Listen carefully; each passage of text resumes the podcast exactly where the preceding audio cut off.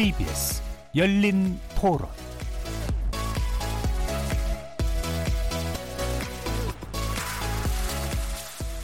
안녕하십니까. KBS 열린 토론 정준희입니다. KBS 열린 토론 매주 목요일은 평소의 찬반 토론 형식을 좀 벗어나 봅니다.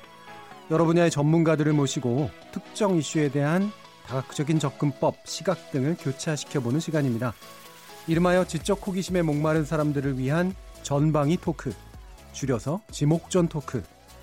일부에서는 출연자 중 한 분이 골라주신 주제를 가지고 다양한 의견을 나눠보고 있는데요. 오늘의 출연자의 픽은 문화비평가 이태광 교수께서 골라주셨습니다. 어, 최근에 붉은 수돗물 사태가 이슬람 난민의 소행일 수 있다는 낭설을 보도한 한 언론의 사례는 우리로 하여금 난민 문제를 대하는 자세를 되짚어보게 합니다.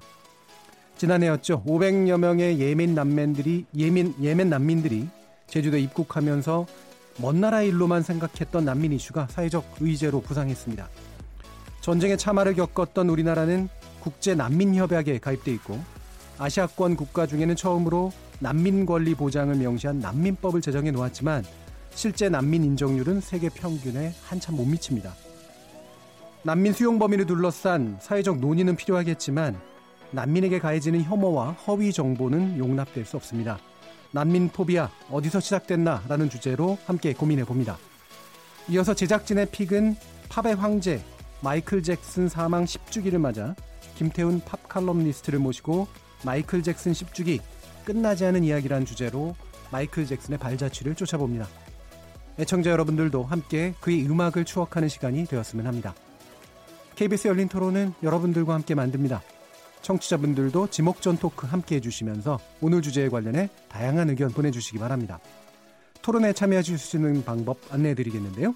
문자로 참여하실 분은 9730 누르시고 의견 남겨주시면 됩니다.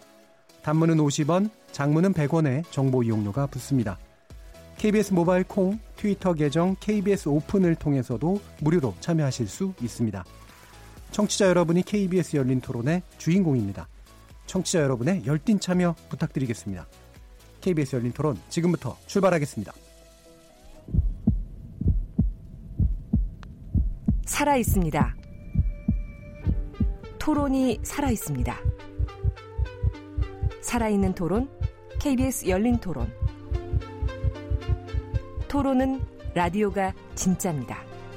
진짜 토론, KBS 열린 토론.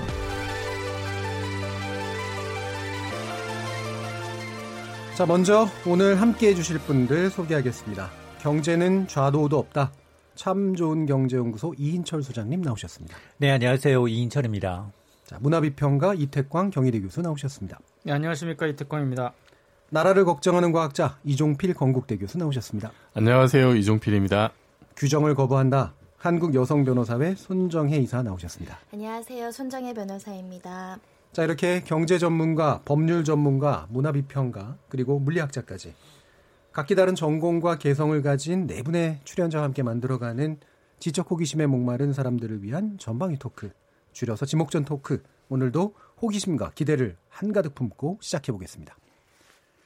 KBS 일라디오 채널은 유튜브 영상으로도 생중계가 되고 있습니다. 유튜브에 들어가셔서 KBS 일라디오를 검색하시면 지금 바로 저희들이 토론하는 모습 영상으로 보실 수 있습니다.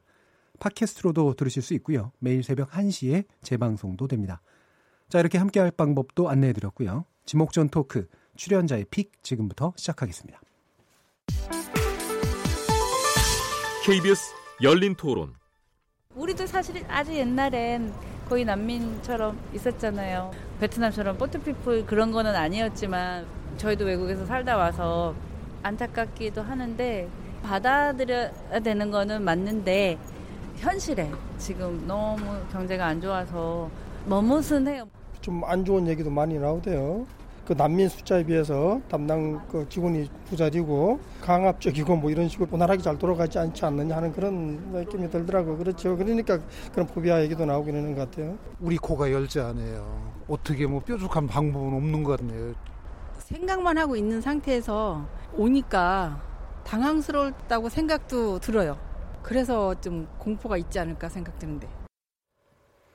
예, 시민들 이야기 들어보면 당황과 공포 이런 단어들도 종종 등장하고 있는데요. 이태강 교수님 이 주제를 선정해 주신 이유 좀 말씀 주시죠. 금방 인터뷰에서 확인하셨듯이 한국이 난민 문제라는 것은 지금 갈 길이 굉장히 멀고요. 예. 또 이제 지난 6월 20일이 또 세계 난민의 날이었습니다. 예. 그런데 이제 그와 관련돼서 한국이 과연 여기에 대한 대책을 세우고 있는가라고 음. 고민했을 때 향후 지금 어 아주 먼 나라 이야기처럼 들렸던 그런 이야기들이 이제 우리의 어떤 목전에 어떤 문제로 다가왔다. 그래서 이 문제를 이제부터 좀 본격적으로 공론화해야 되지 않는가 음. 이런 생각이 들고요. 특히 인구 감소가 본격화되고 있고요, 지금. 2012년, 2021년부터 사실 실질적으로 학령 인구가 줄어들어서 대학의 존립이 지금 어떻게 될지 알 수 없다라는 이야기가 전문가들 사이 나오고 있는 마당에 이 난민 문제라는 것은 지금 단순하게 우리가 수혜를 준다라는 입장을 떠나가지고 함께 살아가는 어떤 지구촌에 어, 인류로서의 어떤 그런 사명감들 또는 그런 인류들 인류들과 함께 어울려 살아가야 되는 어떤 그런 보편적 가치를 지향하는 대한민국 국민으로서의 어떤 그런 삶이라든가 이런 것들이 좀 교육의 내용이라든가 또 우리 삶을 살아가는 지표가 돼야 되는 거 아닌가 이런 생각이 들어서 이걸 정해봤습니다. 예.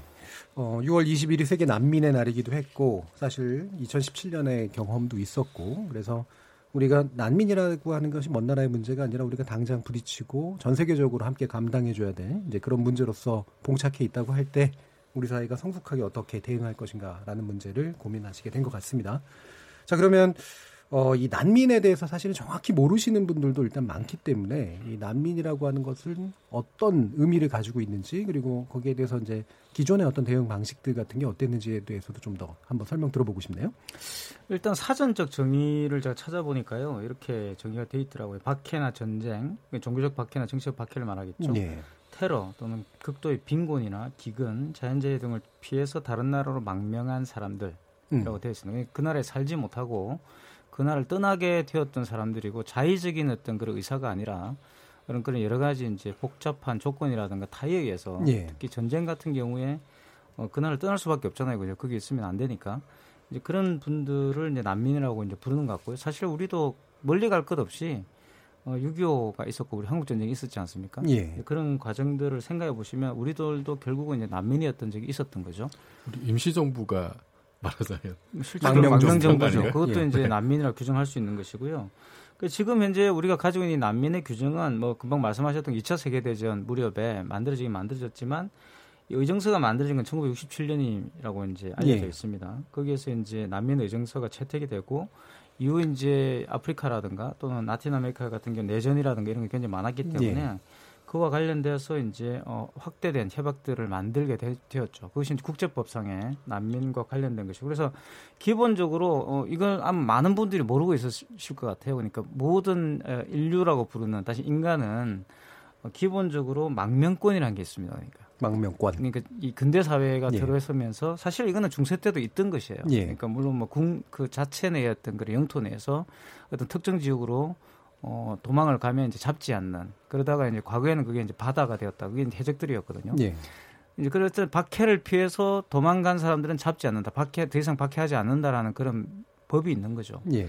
이제 그걸 이제 구체적으로 국제법상으로 명문화한 것이 바로 망명권이고요. 그래서 어떤 그런 문제가 있을 경우에는 망명을 갈 권리가 있고 그런 망명을 갈 권리들이 그 자신의 망명권을 주장하는 것을 보통 일반적으로 어살름 시커라고 예. 그럽니다. 망명 신청자라고 부르고 사실 한국에 한때 굉장히 잘 팔렸던 베스트셀러가 되었던 나는 파리의 택시 운전사라는 홍세화 선생님의 그 책이 있지 않습니까? 그 홍세화 선생님도 사실 이 망명권을 주장하셔가지고 망명을 했던 것이죠. 그렇죠.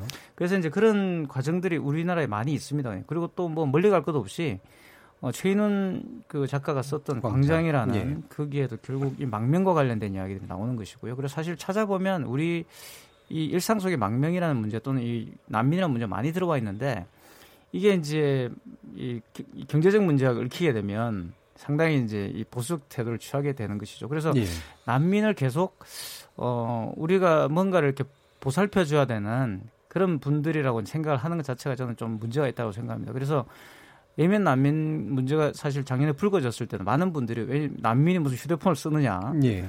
또는 난민이 옷이 왜 저렇게 옷을 잘 입고 오느냐 뭐 이런 말씀들 을 많이 하셨어요. 근데 사실 그 나라를 떠날 수 있는 그런 정도의 경제적 여유가 되는 분들은 어떤 분들이겠어요? 정말 이제 못 사는 분들은 잘 떠날 수가 없죠. 그렇죠. 네. 예전에 이제 그 미국 같은 경우도 그 루이지애나에서 그 태풍이 와, 그 하리케인이 와가지고 수해가 났을 때 정말 가난한 분들은 그걸 떠나지 못했거든요. 정말 탈출할 수 있는 부분 탈출했는데 사실 어떻게 보면 그 나라에서 가장 중산층에 해당되는 그 나라의 허리에 해당되는 분들이 사실 망명을 오는 겁니다. 예. 그래서 이분들이 오셔가지고 한국 사회에 기여할 것들도 만약에 이제 우리가 망명을 받는다고 한다면 또는 난민을 받는다고 한다면 분명히 있죠. 그리고 그런데 이제 그 공식적인 야당 대표라는 분이 이제 뭐 외국인이 와서 기여한 게 뭐냐 이런 말씀을 하시고 예. 그러면 이런 것들도 결국 이제 상당히 정치인들이 그런 발언을 한다는 것 자체는 만약에 유럽 같았으면 굉장히 큰 문제가 됐을 거예요. 근데 이제 우리 같은 경우는 그런 발언을 해도 전혀 이제 문제가 되지 않는 뭐 그런 것들 좀 안타까운 생각이 좀 들죠. 예. 일단은 그 본국에 전쟁이나 재난이나 이런 것처럼 긴급한 문제가 생겨서 더 이상 그 자리에 있을 수 없어서 이제 피해서 나와야 되는 사람들 또는 이제 인종이나 종교 뭐 이런 식의 이유들로 인해서 박해를 받을 수밖에 없기 때문에 이제 도망쳐야 되는 사람들 네. 이런 사람들에게 이제 피난처를 제공한다라고 하는 게 이제 난민을 인정한다라는 그런 의미가 될 것 같은데요.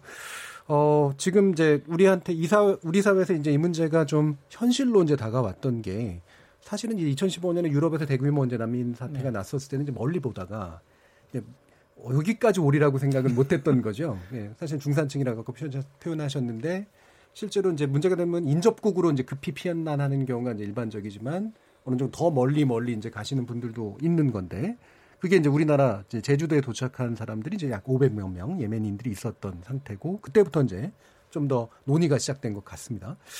여기서 이 법적인 문제를 좀 검토를 해봐야 될 것 같은데요. 손정희 변호사께서 이 부분 잘 알고 계신 거로 알고 있는데 이 난민 인정 과정이라고 하는 게 쉽지 않잖아요.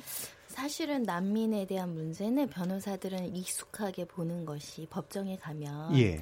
외국인이 통역사와 법정에 자주 나와 계세요. 다 난민 심사하고 재판부에 그 불복 음. 절차를 하려고 계시는 분들이거든요. 이게 요즘 좀 늘었다라는 거죠. 저희가 난민법 난민에 대한 법이 2014년 연도에 이제 제정이 되면서 심사 기준 이런 것들 사실조사 절차 불복 절차들이 다 이 법규 안에 들어와 있습니다. 예.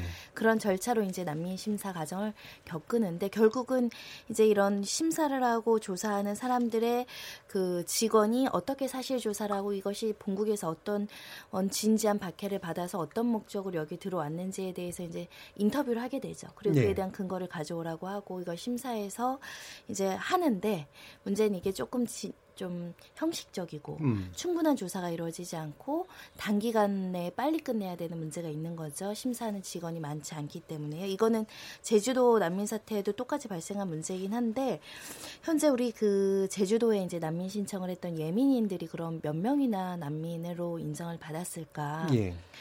한 484명 가운데 단 두 사람만 난민이 인정이 됐고요. 나머지 분들은 400한 12명 정도 되는 분은 인도적 체류 허, 가를 받아서 지금 체류 허가만 받은 상태이고 나머지 50여 명은 지금 이의 신청한 뒤에 지금 제주도에 있는 상황이거든요. 상대적으로 난민법에 따라서 난민으로 인정되는 숫자는 많지 않습니다. 예. 통계상으로 하더라도 저희가 그 인구 대비 난민 수용률이 수용률이 2017년 기준에 139위라는 거죠. 그리고 현재 난민 인정률이 어, OECD 평균이 24.8%인데 우리나라 같은 경우는 한 3.7% 2018년 예. 기준으로요. 그러니까 아직 난민 신청이 늘어났다. 난민법에 의해서 많이 늘어났다고는 하지만 심사 대기 인원이 뭐 만 명까지다라고 얘기하지만 난민으로 인정되는 숫자는 극히 비율상 드물다. 예. 예 그렇게 보시면 될 것 같고요. 그거는 절차가 까다롭고 입증이 어렵기 때문이에요. 사실 본국에서 정치적, 뭐 종교적, 뭐 경제적 전쟁 여러 가지로 박해받는 부분을 입증하는 게 이렇게 녹록하진 않습니다. 그렇죠. 알려진 예. 인권 운동가 음, 이런 분들은 음. 상대적으로 쉬운데 경제적인 이유로 박해받았다. 라는 것처럼 입증이 어, 쉬운 건 없거든요. 음. 그런 면에 있어서 그래서 더 인정받기 어려운 측면이 있지 않을까라는 생각도 들고요. 그래서 입증이 곤란하면 인도적 체류 허가로 갑니다. 네. 난민과 네. 인도적 체류 허가의 차이점은 사회보장제도, 그러니까 뭐 보험, 우리 의료보험이나 이런 혜택을 받을 수 있는지 여부인데, 어, 보통은 불안정한 1년마다 갱신해야 되는 체류 허가를 받아서 체류 허가를 받고 있는 상황이라고 보시면 되겠습니다. 예. 그, 이, 그 인정받은 두 사람이 제가 알기로는 언론인 출신으로 음. 알고 있어요. 입증이 예.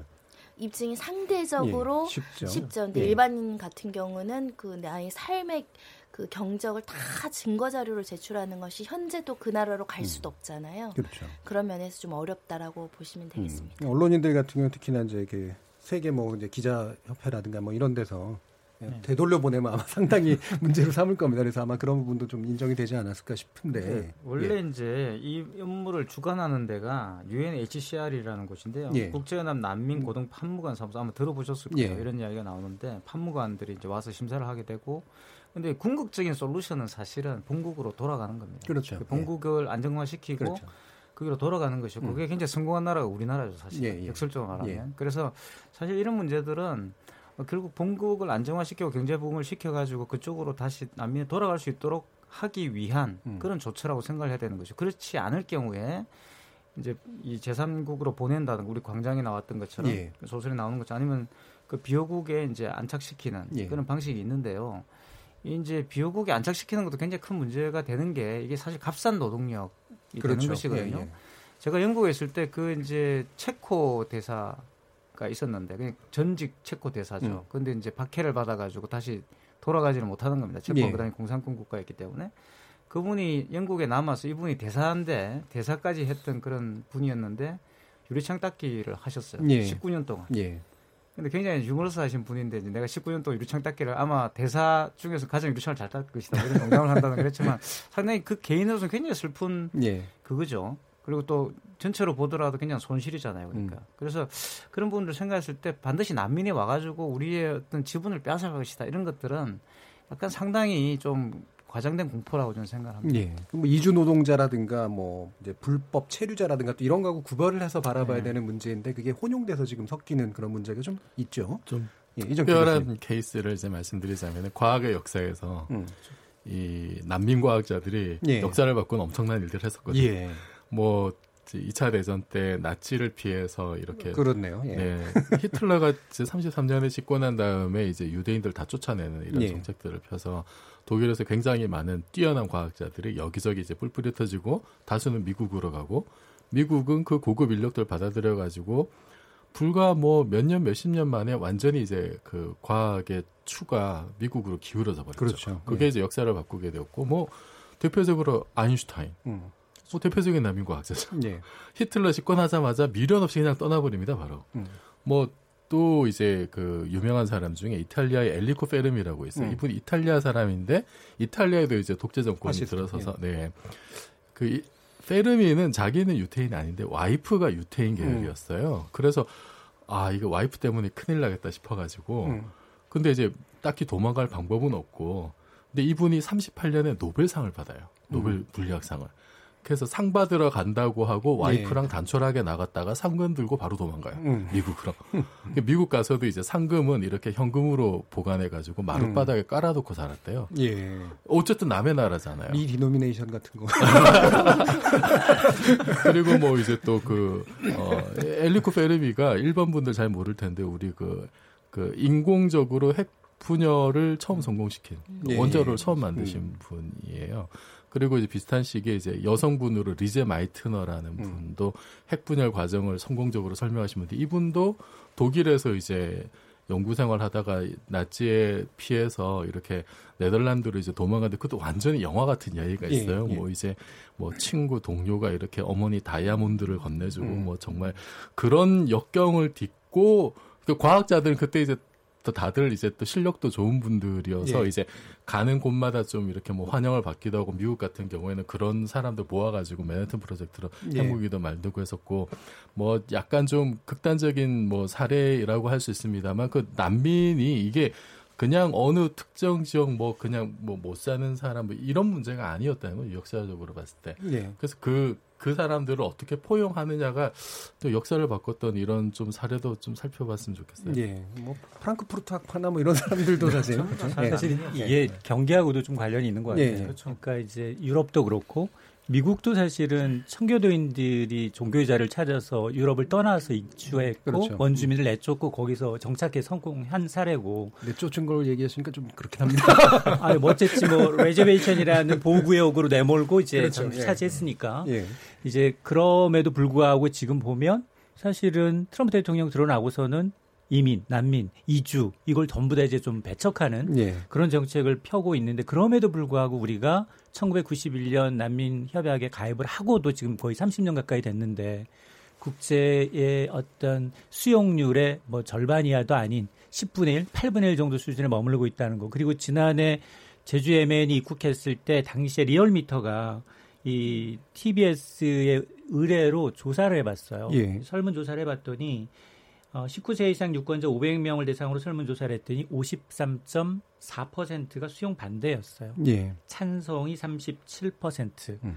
표본 오차가 95%, 신뢰 수준 플러스 마이너스 4.4% 포인트인데 당시에 광화문 광장에 모인 반대, 수용 반대가 압도적으로 많았거든요. 예. 물론 앞서서 인터뷰 이제 말미에 머리로는 이성적으로는 수용을 한다라고 하면서도 현실적으로 보면 아, 이 사람들이 들어오면 내 일자리가 줄어드는 게 아니야? 보안 문제는 어떡하지?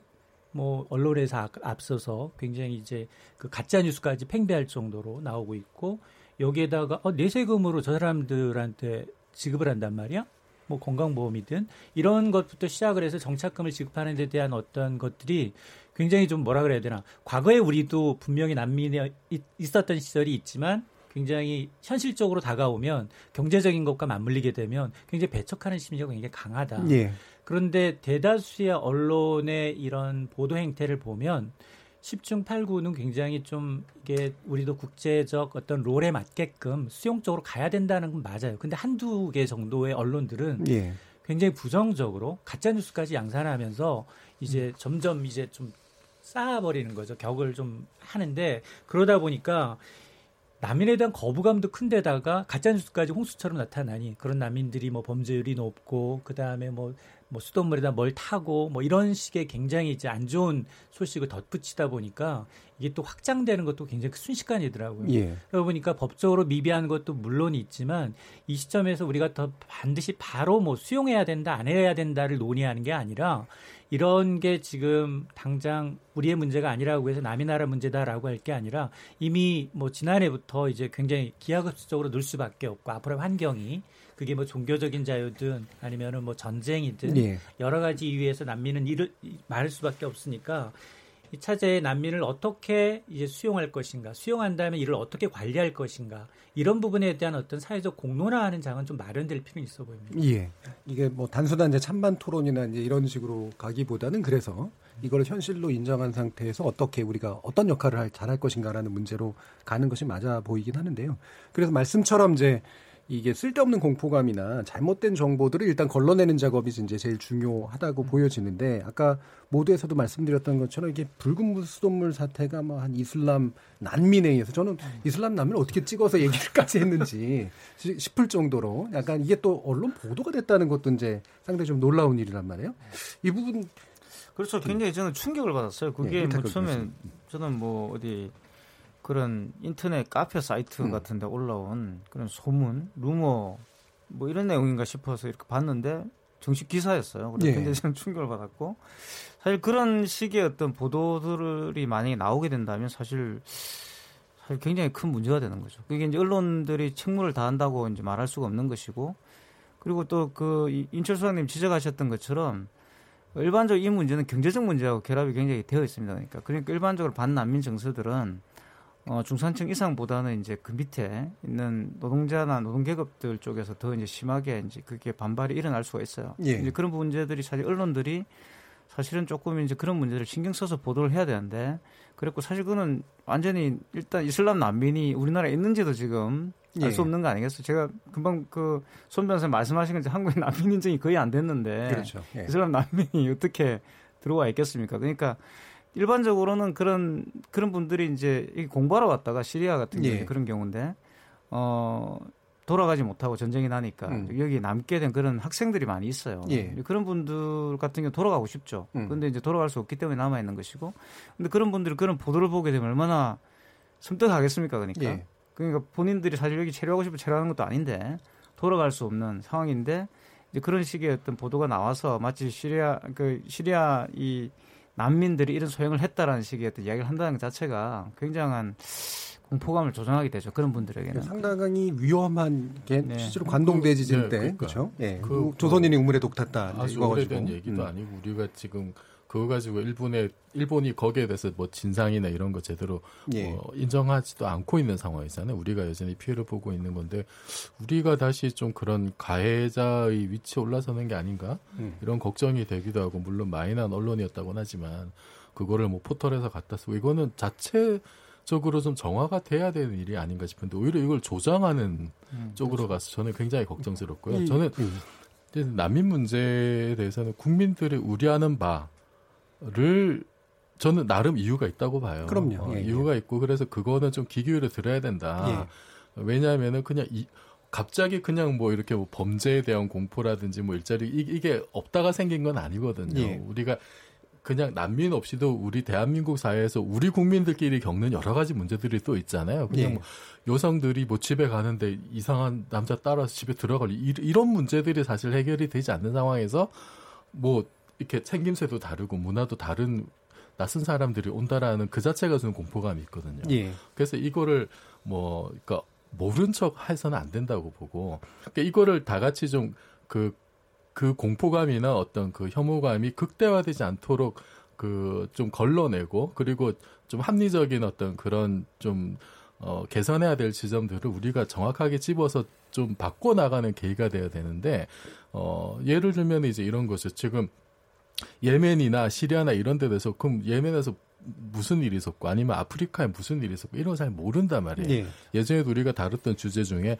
아프리카에 누가 가서 납치가 됐는데 음. 프랑스에서 구해서 우리가 알게 됐잖아요. 어, 우리 예. 국민이 납치됐구나.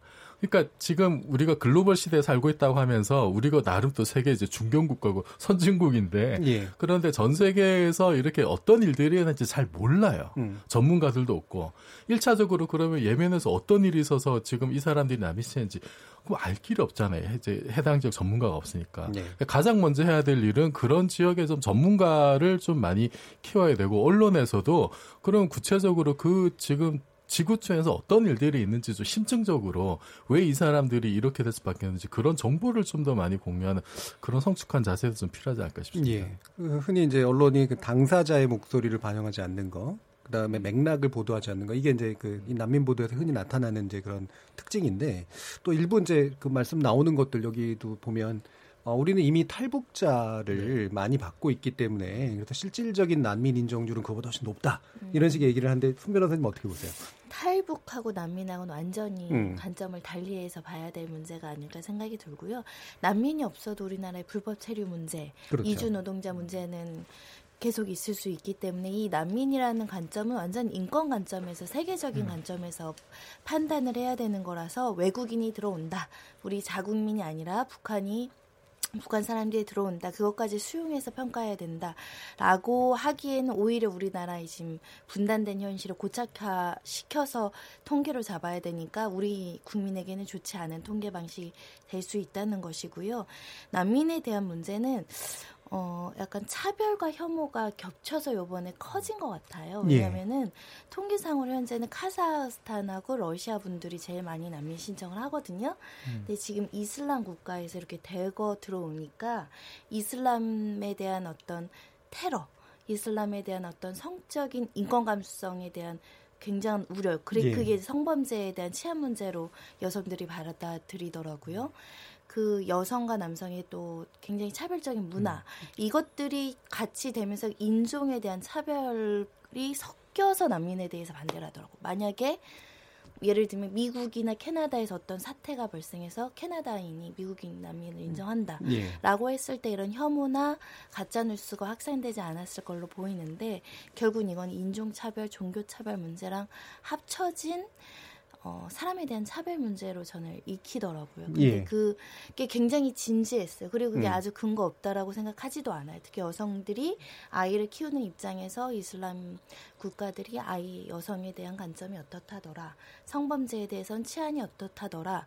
이런 거에 대한 진지한 우려가 있더라고요. 예. 이거를 계속 국가에서는 언론에서는 어, 다루기가 굉장히 예민하죠. 음. 그리고 그 사람들을 난민으로 받아서 더불어 살아갔을 때 그걸 어떻게 조화롭게 할 수 있는지에 대한 걸 다루지를 못하고 있는 것 같아요. 예. 네, 여기서는 가짜 뉴스다 해가지고 엄청난 우려가 나오는데 여기서는 어, 인권 관점이나 여러 가지 관점에서 다루기. 왜냐하면 다른 나라의 어떤 사회 문화적 현상이나 종교적 현상 우리가 평가하고 분석해서 도, 뭐라고 해야 돼? 간섭해야 되는 거죠. 그런 부분에 대한 좀 문제도 있는 것 같습니다. 예. 되게 현실적으로 좀 예. 결론적으로 이제 원론적 이야기밖에 예. 할수 없는 그런 문제일 수도 있지만 금방 이제 그 두 분이 말씀하신 것처럼 이런 실체가 없다고 말할 수는 없다는 겁니다. 그렇죠. 그런 반감이나 그런 어떤 불안이나 그런 공포들은 사실 실체는 있죠. 그런데 예. 이제 그걸 어떻게 푸느냐가 저는 음. 국가의 몫이고 또 그렇죠. 우리가 이제 고민해야 하는 문제라는 생각이 드는데 사실은 이제 유럽 같은 나라도 그러면 이런 난민과 관련된 그런 뭐 이미 경험들이 있고 그런 그와 관련된 법들도 있지만 그럼에도 불구하고 굉장히 많은 차별과 혐오가 있거든요. 그렇죠. 그리고 또 사실 어, 마리 르펜 같은 그런 극우 음. 정치인들 같은 또 이걸 이용해서 어, 또 너희들에게 프랑스를 돌려주겠다 뭐 이런 음. 이야기를 한다든가 그런 식의 어떤 이야기 또 설득이 돼가지고 상당히 많은 지지율을 획득하게 되고 사실 저는 이런 게 상당히 문제라고 봐요. 그러니까 정치인들이 이런 걸 이용해서 또는 언론들도 있죠. 역시 네. 약간의 어떤 그런 어떻게 보면 다루기 민감한 문제이기 음. 때문에 어느 편 한쪽 편을 들어서 뭔가 이렇게 주의를 끌려고 하는 그런 식의 포퓰리즘이 작동하면은 이 문제는 영원히 해결되지 않는다는 것이죠. 하지만 이 문제를 해결해야지만 제가 볼 때는 우리나라가 조금 더 이제 성숙한 또는 더 나은 어떤 사회로 갈 수 있는 길이 열린다고 저는 생각하고 예. 이 문제가 말씀하셨던 건 여성 차별이라든가 장애인 차별이라든가 지역 차별이라든가 이런 거 다 결합이 되는 겁니다. 이게 그냥 난민이라는 문제로 그냥 옮겨가는 것 뿐이죠. 예. 근데 이게 이제 이 문제를 해결하지 못하면 어, 과연 이제 우리에게 조화롭게 살 수 있는 삶의 어떤 기회가 올 것인가 이런 것도 굉장히 의문이 된다는 거죠. 예. 아니 저도 그 이제 유럽 정치인이 외국인 노동자 차별하는 발언을 듣고 이분들이 이제 그 현 정부나 이렇게 비판하는 내용이 너네는 계속 편가르기만 한다. 음. 적폐청산한다면서 예. 이런 얘기를 많이 하는데 정작 본인은 대놓고 이렇게 그렇죠. 편가르기 예. 하는 게 너무 좀 어리둥절했고요. 예. 저는 그 옛날에 그 율리우스 시저가 시저가 이렇게 갈리아 정복하고 이렇게 막 하면서 정복하고 속주로 만들었던 지역의 사람들한테 로마 시민권을 다 줬거든요. 저는 그, 그, 카이사르의 그, 그런 포용, 그 로마 전체의 어떤 그, 어떤 개방성과 포용력이 결국 그 큰 제국을 이끌어 나왔던 원동력이 아닌가. 예. 저는 우리, 이제는 좀 우리나라가 그런 면에서 좀 생각해야 된다. 예. 적어도 예를 5천만 인구면은 5천 명이면 1%거든요. 최소한 그 정도는 우리가 좀 포용력을 베풀 때도 되지 않았나 하는 생각이 네. 좀 가지고 있습니다. 뭐 제가 이 논문 그러니까 관련해서 논문도 한번 읽어봤는데 어, 이 난민 문제에 대해서 흔히 사용되는 게 이제 치안이라는 관점이 이제 많이 사용이 음. 되는데 이 치안이 봉쇄를 통해서 얻을 수 있다라는 환상이 작동을 한다는 음. 거예요. 근데 사실은 우리가 봉쇄라는 건 현실적으로 불가능한 것임에도 불구하고 더 많이 닫아, 닫아두면 음. 뭔가 안전해질 것 같은 그런 것들을 어떻게 설득하고 이제 해명할 것인가라는 문제 어, 이런 게 되게 중요한 것 같습니다. 어, 뭐 어려운 문제이긴 합니다만 앞으로 우리가 좀 합리적이고 현실적으로 이 문제를 다룰 수 있는 방안들을 좀 사회가 고민해 나가야 될 것 같습니다. 그럼 전반부 토론은 대략 요 정도에서 마무리 짓고요. 그럼 지금까지 토크가 진행되는 동안 어, 청취자분들께서 보내주신 의견 몇 가지 한번 들어보겠습니다. 정희진 문자 캐스터. 네, 안녕하십니까. 문자캐스터 정의진입니다. 난민 포비아 어디서 시작됐나란 주제로 청취자 여러분이 보내주신 문자 소개해드리겠습니다. 먼저 콩 아이디 6716님. 일부 보수 언론의 보도 태도나 내용이 국제화 시대를 살아가는 현 세상과 너무 동떨어진 집단 이기주의와 냉전 이데올로기 시대의 사고를 벗어나지 못한 안타까운 일입니다. 난민과 관련한 후진적 보도 형태, 변화가 필요해 보입니다. 콩 아이디 김수형님. 자기와 다름을 틀린 것으로 인식하며 차별을 당연시하는 보수화되어가는 사회는 스스로 불행한 역사를 만듭니다. 이미 역사가 알려주고 있습니다. 유튜브로 의견 주신 사일렌트 아웃사이더 청취자분. 난민 관련한 제도 보완도 시급합니다. 난민 담당 공무원 숫자가 적은 것도 문제지만 전문적이지 못한 것도 정말 큰 문제입니다. 더불어 외국인 노동자의 경제적 기여도를 보면 우리나라 GDP에 1조 이상 기여했다고 합니다. 제주도에 온 예멘 중에도 분명히 고급 인력이 있는데 그걸 활용 못하는 것도 안타깝게 생각됩니다.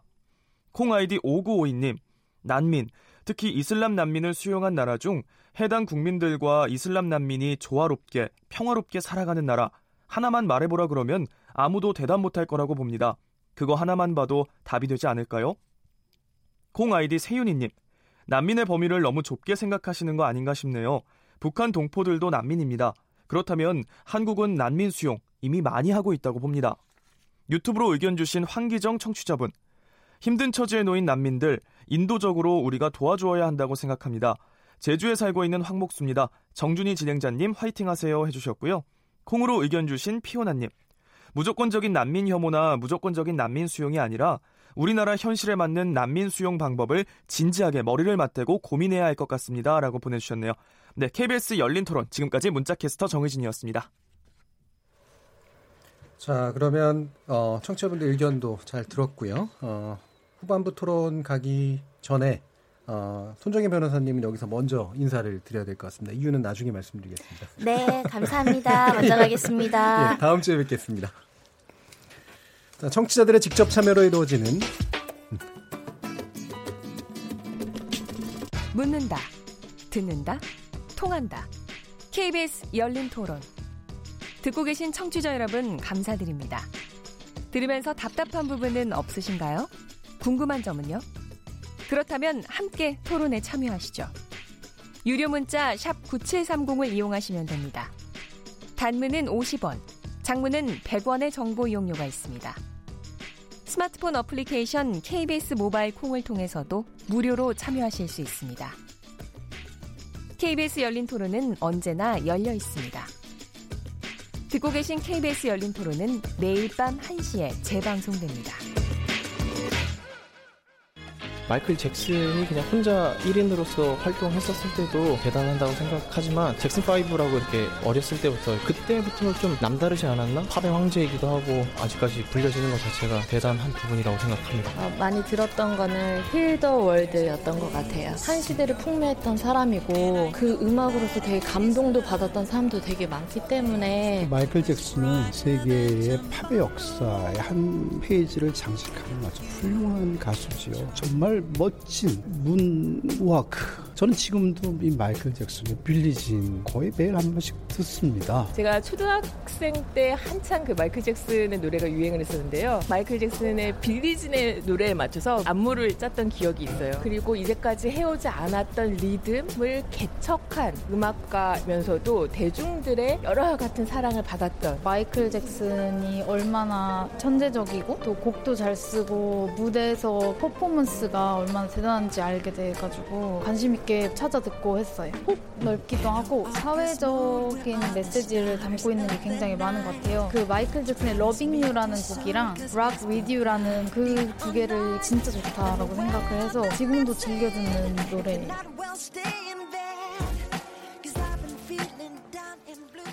두 번째 지목전 토크 시작해 보겠습니다. 지적 호기심에 목마른 사람들을 위한 전방위 토크. 두 번째 주제는 마이클 잭슨 10주기 끝나지 않은 이야기입니다. 참 좋은 경제연구소 이인철 소장, 문화비평가 이택광 경희대 교수, 물리학자이신 이종필 건국대 상어교양대 교수, 그리고 오늘의 특별 초대 손님이신 김태훈 팝 칼럼니스트를 모시고 새롭게 지목전 토크 시작해 보겠습니다.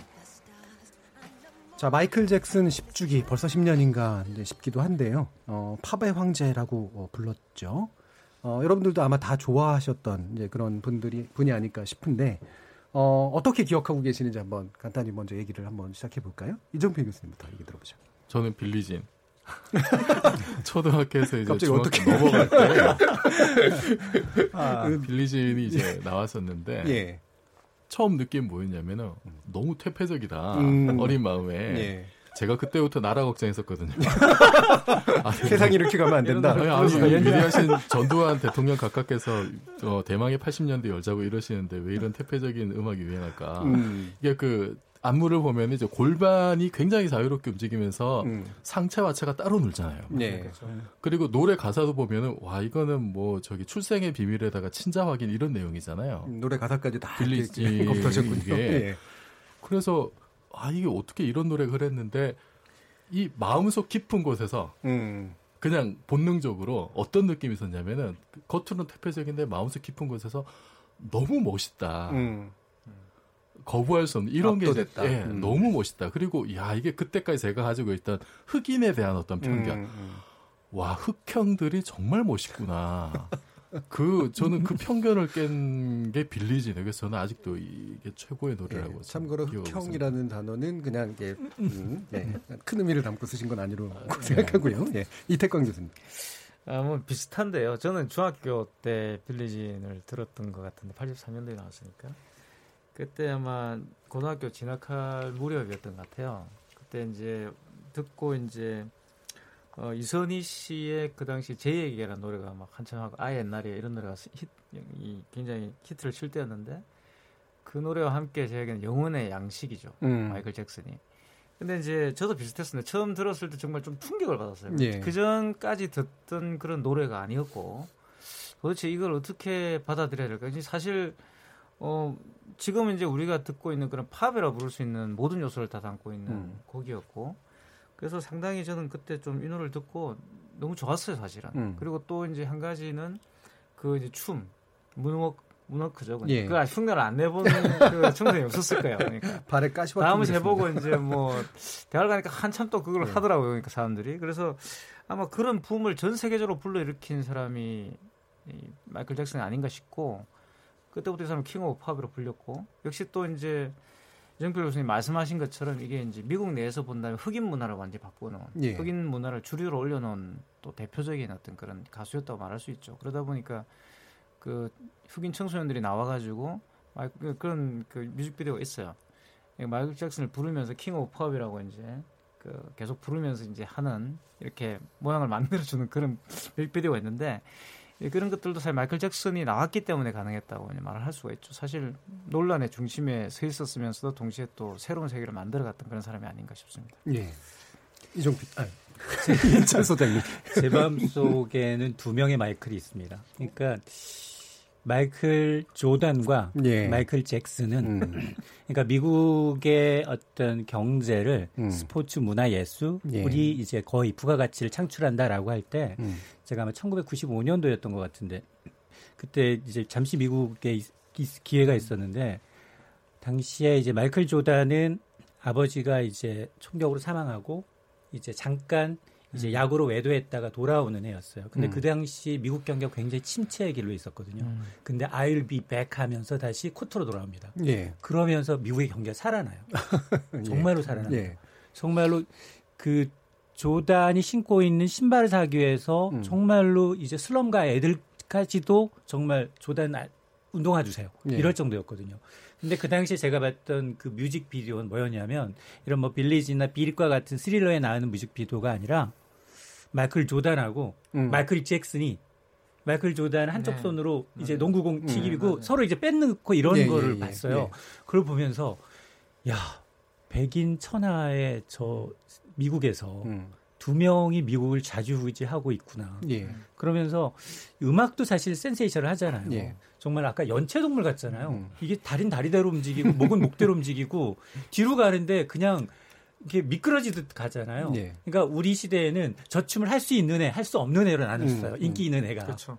그 정도로 굉장히 뭐 음악사에 아마 나는 지금 만약 살아 있어도 피터팬처럼 음. 이 사람은 죽지 않고 그냥 영원히 그, 그 동영상 속에 음. 그 뮤직비디오 속에 그 모습으로 남아 있을 것 같은 강한 느낌을 갖습니다. 예.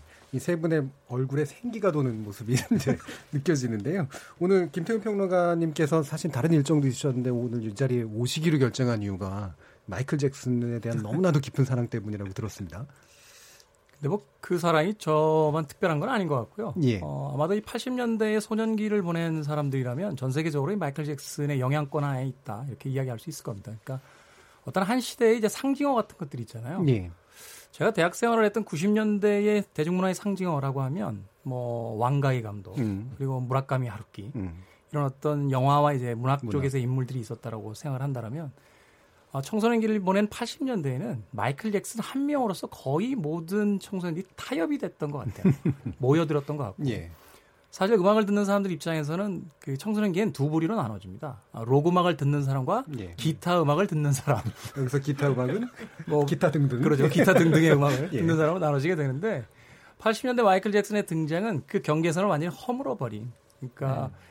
아, 앞서서 이제 King of Pop이라는 이야기를 하셨는데 예. 어, 한 일설에 의하면 이 표현을 이제 엘리자베스 테일러가 어떤 그 TV 쇼에서 마이클 잭슨을 소개할 때 처음 사용을 했고 꽤 일반화됐다라고 음. 하는 건데 정말 그 King of Pop이라는 용어에 맞는 전 세계적으로 어떤 하나의 현상이자 시대의 동의어였죠. 예.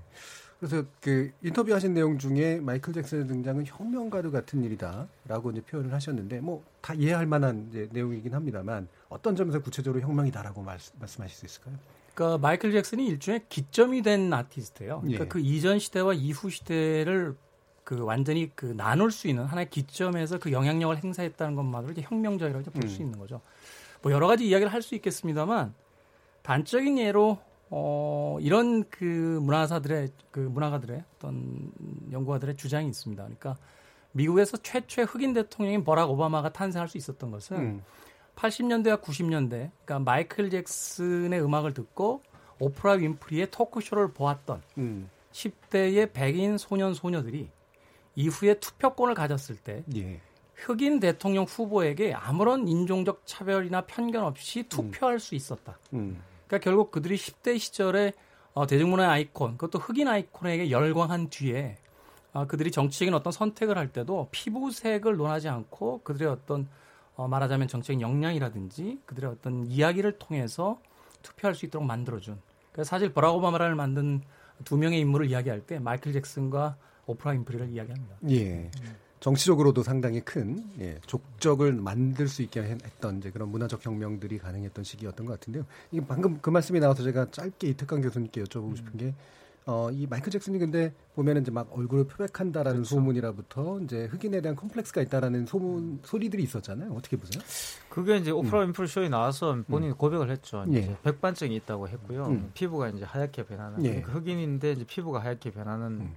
그 병이 있었던 음. 거죠. 그래서 이제 그 몸에 있는 그 색소가 이제 사라지는 병이었고 그리고 이제 그 그러다 보니까 전체적으로 이제 얼굴을 계속 이제 고칠 수밖에 없었다라는 것이 지금 그 일단 본인이 이야기한 내용입니다. 근데 이제 사실 그 저는 이 만약에 마이클 잭슨 흑인이 아니었다고 한다면 그 문제가 그렇게 크게 계속 가십으로 이렇게 오르내렸을 거라고 생각하지는 않아요. 네. 특히 그 BBC 다큐멘터리가 있는데 그이그 그 직접적으로 마이클 잭슨 집에 방문해서 왜냐 마이클 잭슨이 그 당시 굉장히 이제 그 소아성애로 이제 기소당해서 예. 굉장히 예. 어려운 시절을 보낼 때였는데 거기에 가서 이제 취재하면서 굉장히 악의적인 어떤 그런 인터뷰를 한 게 있습니다. 그러니까 그런 내용들을 보더라도 마이클 잭슨은 계속 그런 어떻게 보면 백인 중심주의적인 문화 내에서 공격을 받던 사람이었고 그게 또 이 사람 같은 경우는 어린 시절부터 이 연예인 활동을 했기 때문에 사실 굉장히 사회성이 떨어져요. 그러니까 실질적으로 그렇죠. 결혼 생활도 성공적이지 못했고 그래서 이제 그런 부분들이 계속 이제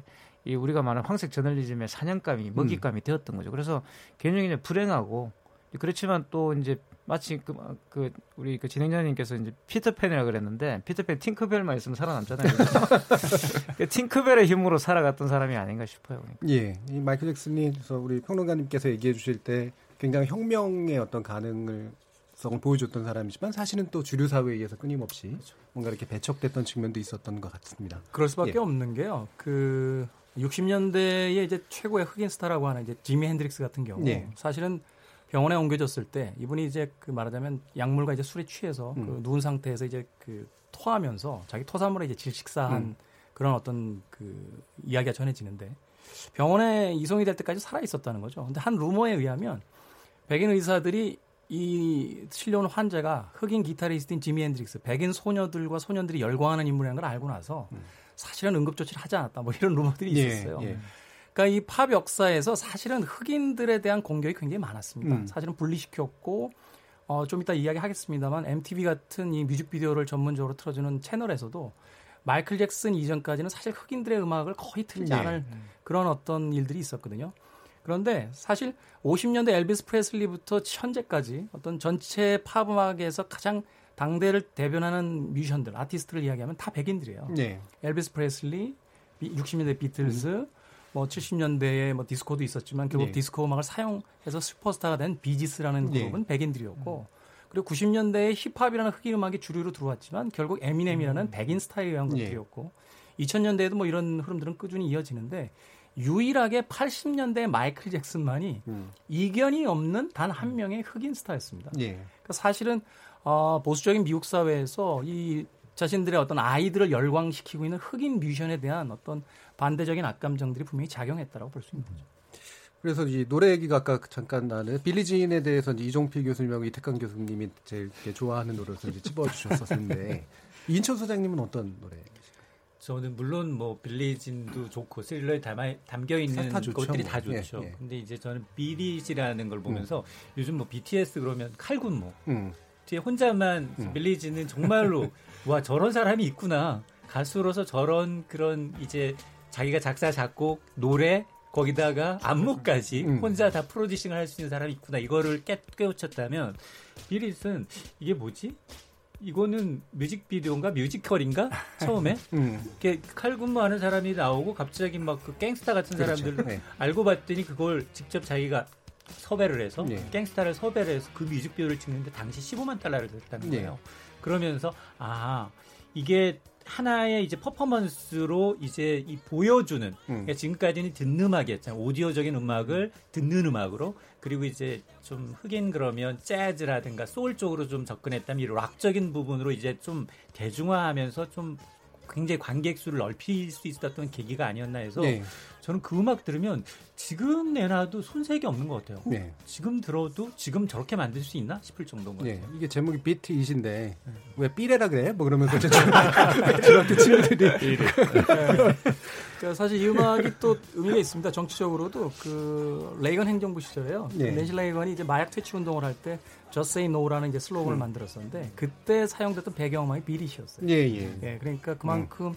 아, 단지 팝스타뿐만이 아니라 당대의 여러 가지 어떤 문화 전반에 걸쳐서 영향력을 가지고 있었던 예. 그런 인물이라고 볼 수 있습니다. 이태강 교수님은 빌리진 들으면서 막 이렇게 그 이종필 네, 교수님처럼 네, 그런 생각은 안 드셨나요? 뭐 그런 것이 대표적이다.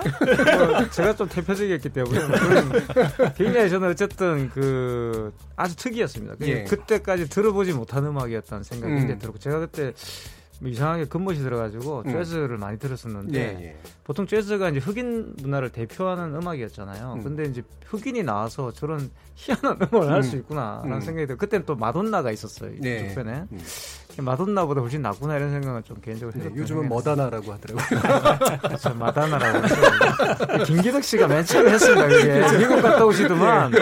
그분이 마돈나라고 하시다가 갑자기 미국 다녀오시더만 머다나. 아, 아, 미국 가니까 머다나라고 하는 미국인들이 못 알아. 네, 실제로 마돈나라고 못 알아. 네, 근데 그게 그게 의미가 음. 있는 게요. 예. 그 재즈 뮤지션 중에 이제 마일스 데이비스라고 하는 대표적인 예. 거물이 있는데 이분이 무슨 얘기를 했냐면 엘비스 프레슬리가 처음 등장했을 때 한 백인 청년이 위대한 흑인들의 유산을 다 도둑질해 간다. 음. 아, 로큰롤도 사실은 흑인 음악에서 예, 출발한 예, 거거든요.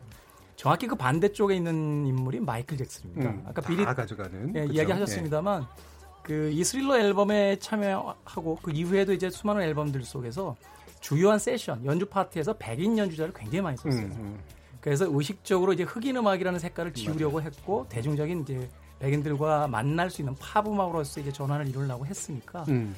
사실은 뭐 재즈를 들으시다가 마이클 잭슨으로 넘어오셨으니까 올바른 방향으로 오셨다고 할수 있고. 그럼 김태균 평론가님은 어떤 노래를 꼽으셨어요? 전뭐 한 곡을 꼽기는 쉽지는 예. 않죠. 예.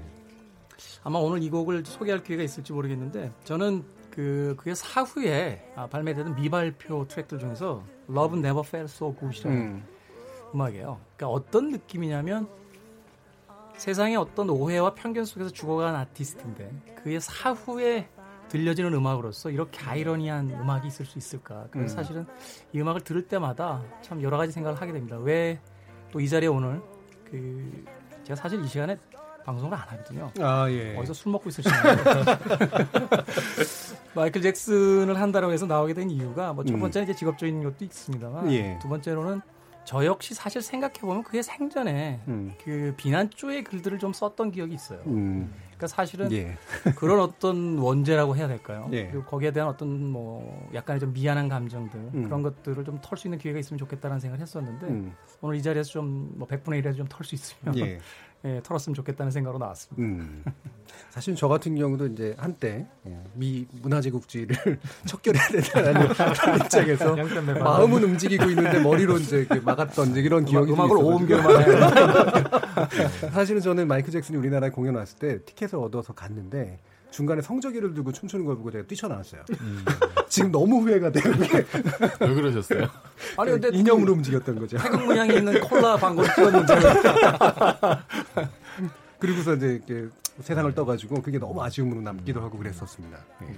아니 저는 그 마이클 잭슨이 이제 그 그러니까 비리 나오고 한게 이제 83년 음. 그러면서 패러다임을 바꿨다고 하던 게 이제 보여주는 음악 음. 뭐, 뭐 이제 비주얼 댄스 이런 걸로 이제 완전히 세상을 열었다고 하는데 그때 이제 우리 한국에서는 불렀던 노래가 뭐 아대한민국 뭐 음. 아니면 이제 조용필의 노래들을 쫙 들었던 시기잖아요. 그러다가 한국에서 댄스 음악이 나온 게제 기억에 그냥 뭐 이제 김한선, 박남정, 뭐 소방차 음. 이러다가 우리나라에서 분기점은 역시 92년에 서태지 아이들인 것 같아요. 음. 그러면 거의 이제 9년 정도 걸렸잖아요. 근데 그 시기가 또 보면 우리나라가 어쨌든 87년 거치고 이제 민주화되면서 또 완전히 사회 분위기가 바뀌었던 굉장히 개방적이고 좀 그런 분위기하고 맞물리지 않았나 싶어요. 음. 그, 그리고 사실은 그 서태지와 아이들이었던 그 댄스 음악의 시대가 지금까지 사실은 뭐 쭉 오는 거니까 어떻게 보면은 아 이게 우리가 뭐 여러 가지 저변도 필요했겠습니다만 좀 더 이 시대를 더 빨리 맞을 수도 있지 않았을까. 이제 마이클 잭슨이 한 10년 앞서갔으니까 네. 그런 생각도 들면서 지금 이제 내일 모레 이제 트럼프가 방한은 되는데 마이클 잭슨이 살아 계셨으면 같이 와가지고 뭐 이제 DMZ 같이 가서 공연이라 했으면 얼마나 좋 그런 생각이 문득 들었어요. 예. 나이가 근데 꽤 되시잖아요. 아니 그래도 요즘 세상에 뭐 이제 나이 5, 8년 개뛰더라고요. 그 우리, 우리나라에서 동갑이신 분이 조영기 씨, 김영국 씨가 한 살 어리십니다. 아니 그뭐 옛날처럼 뭐 댄스는 못 한다더라도 이렇게 뭐뭐 뭐 힐더 월이라든지 뭐 이제 이런 뭐 해서 뭐 그렇죠. 얼마나 좀 그런 아쉬움이 좀 남겠어요. 예. 예. 팝의 황제, 뭐 팝의 네. 천재 이렇게 부를 수밖에 없는 이유가 저도 이렇게 마이클 잭슨 사후에 한 2년 뒤인가요? 그 런던에서 마이클 잭슨은 추념하는 그 뮤지컬을 이제 만들어서 했는데 저희 가서 봤어요. 미안한 마음에 또 가서 봤는데 그 배우들이 계속 교체되면서 나오는데 얼굴 되는 배우는 노래가 안 되고 노래 되는 배우는 춤이 안 되고 춤이 되는 배우는 얼굴이 안 되고 이런 게 있더라고요. 그래서 야 이걸 하나로 모아놓는 게 정말 어렵구나 이런 생각을 했는데 우리 김태훈 평론가님 보시기에 이런 뭔가 이렇게 완벽하게 갖춰진 이런 한 인물로서의 마이클 잭슨. 그 마이클 잭슨이 이제 초기 성공을 거둘 때 솔로 앨범을 네. 통해서 네. 그 유명한 이제 프로듀서가 있었죠. 퀸시 존스라고 하는 원래 이제 재즈를 했던 음. 어, 아티스트로 알려져 있는데 아, 퀸시 존스가 인터뷰에서 사실 그는 내가 별로 필요하지 않았다라는 음. 이야기를 했어요. 그러니까 작곡과 프로듀싱뿐만이 아니라 뭐 노래, 춤 뭐 이런 것들에 있어서 그 단연 탁월했던 천재죠. 사실 네. 그의 사후에 뭐 로큰롤 명예전당 같은 곳에 자신의 이름을 올리기도 했습니다만 그 무용수들의 그 명예전당에도 마이클 잭슨이 대중가수로서는 그 처음이자 아마 거의 최초이자 지금 아마 유일한 거로 알고 있는데 음. 올라 있습니다. 음. 그리고 그가 그 빌리진이라는 노래에 맞춰서 그 모타운 25주년 창립 기념식장에서 이제 춤을 추는 장면을 보고 나서 그 미국 춤의 어떤 전설이라고 하는 프레드 아스테어 같은 인물이 전화를 했다는 거예요. 음. 그래서 어, 당신 춤을 보고 감동을 받았다. 라는 이야기를 했을 정도니까 어, 뭐 프로듀싱의 최고라고 하는 퀸시 존슨의 존스의 극찬 그리고 무용협회에 올라 있는 음. 명예 전당 음. 프레드 아스테어의 뭐 전화 그리고 네. 뭐 가수로서나 뮤지션으로서의 어떤 능력은 이미 대중을 통해서 증명이 된 거니까 음. 과연 그 이후에 이런 음악적 그러니까요. 천재가 나올 수 있을 것이냐에 대해서는 예. 사실은 거의 희박하다라고 음. 어, 이야기할 수 있는 거죠. 예. 저 궁금한 게 있어요. 예. 근데 죽은 이제 가수들 가운데도 이게 음반 음원은 저작권이 보호가 되잖아요. 예. 지금 아마 죽은 가수들 가운데 수입 1위로 계속 음, 거론이 되고 있는데 그렇죠. 이 수입을 누가 관리를 해요? 도대체 얼마고? 그 가족들이나 그 재단이 아마 있는 걸로 제가 알고 예. 있는데 예. 그리고 그 죽은 가수들 중에 최고가 아니라 살아있는 가수들 중에 더 많은 스피커로 살아있는 가수들보다 예. 또더 많은 그걸 올리고 있죠. 예. 또 네. 또이 마이클 잭슨이 이제 우리 사회에 또 굉장히 크게 남아 있는 이미지 중에 하나가 위아더 월드잖아요. 네. 좀, 네. 또 마침 또 우리가 이제 그 세계로 나아가던 그런 시점이기도 하고 그러니까 이태강 교수님 그 시점에 대해서 어떻게 좀 보세요? 그렇죠. 그러니까 말씀하셨던 것처럼 음. 한국이 이제 권위주의적인 어떤 정부 시절을 마감하고 음. 이제 이른바 그 당시에 외쳤던 구호가 세계화 뭐 이런 게있는데 그때 이제 우리가 이제 일부에서 논의했던 그런 난민 문제 예. 이런 것들이 또 한참 또 문제가 되었을 때입니다. 예. 거기에 이제 마이클 잭슨이 이 구체 이 어떻게 보면 이제 이 구호 이제 사업을 한 것이죠. 구호 사업 했죠. 자기 예. 나름대로 이제 물론 이제 뭐 웸블리에서 음. 있었던 음. 우리가 전에 논의했던 그 퀸 예. 같은 경우도 있지만 음. 그 라이브 에이드 같은 게 있었죠. 근데 음. 이제 그것을 또 이어받아 가지고 이제 하게 되고 결국 그런 것은 이제 앨범의 어떤 그런 퀄리티보다 음. 과연 그 사람이 어떤 사람을 불러다가 이제 그걸 할 수 있느냐가 예. 대단히 중요한 것 같아요. 예. 마이클 잭슨의 어떤 위력을 보여주는 그렇죠. 거죠. 단순하게 뭐, 그 메시지보다도 음. 마이클 잭슨이 그런 사람을 모아서 그런 굉장히 어떤 공공선을 위한 일에 음. 어이 기여할 수 있었다라는 자체가 되게 중요한 것 같고 그래서 그 노래가 또 한국 굉장히 히트를 쳤습니다. 그러니까. 예. 그래서 뭐 전부 다 부르고 다니고 심지어 예. 뭐 광고도 나오고 그렇죠. 예. 패러디도 나오고 이럴 예. 정도였으니까 대단했다는 생각이 들고요. 그리고 그 이후로부터 마이클 잭슨이 구체적으로 그런 사회적인 문제에 대해 발언하기 시작했던 것 같아요. 사실 음. 그 진행자 선생님은 이제 뛰쳐나갔다고 그랬지만 사실 그 뮤직비디오에 보시면 한국이 나오거든요. 예.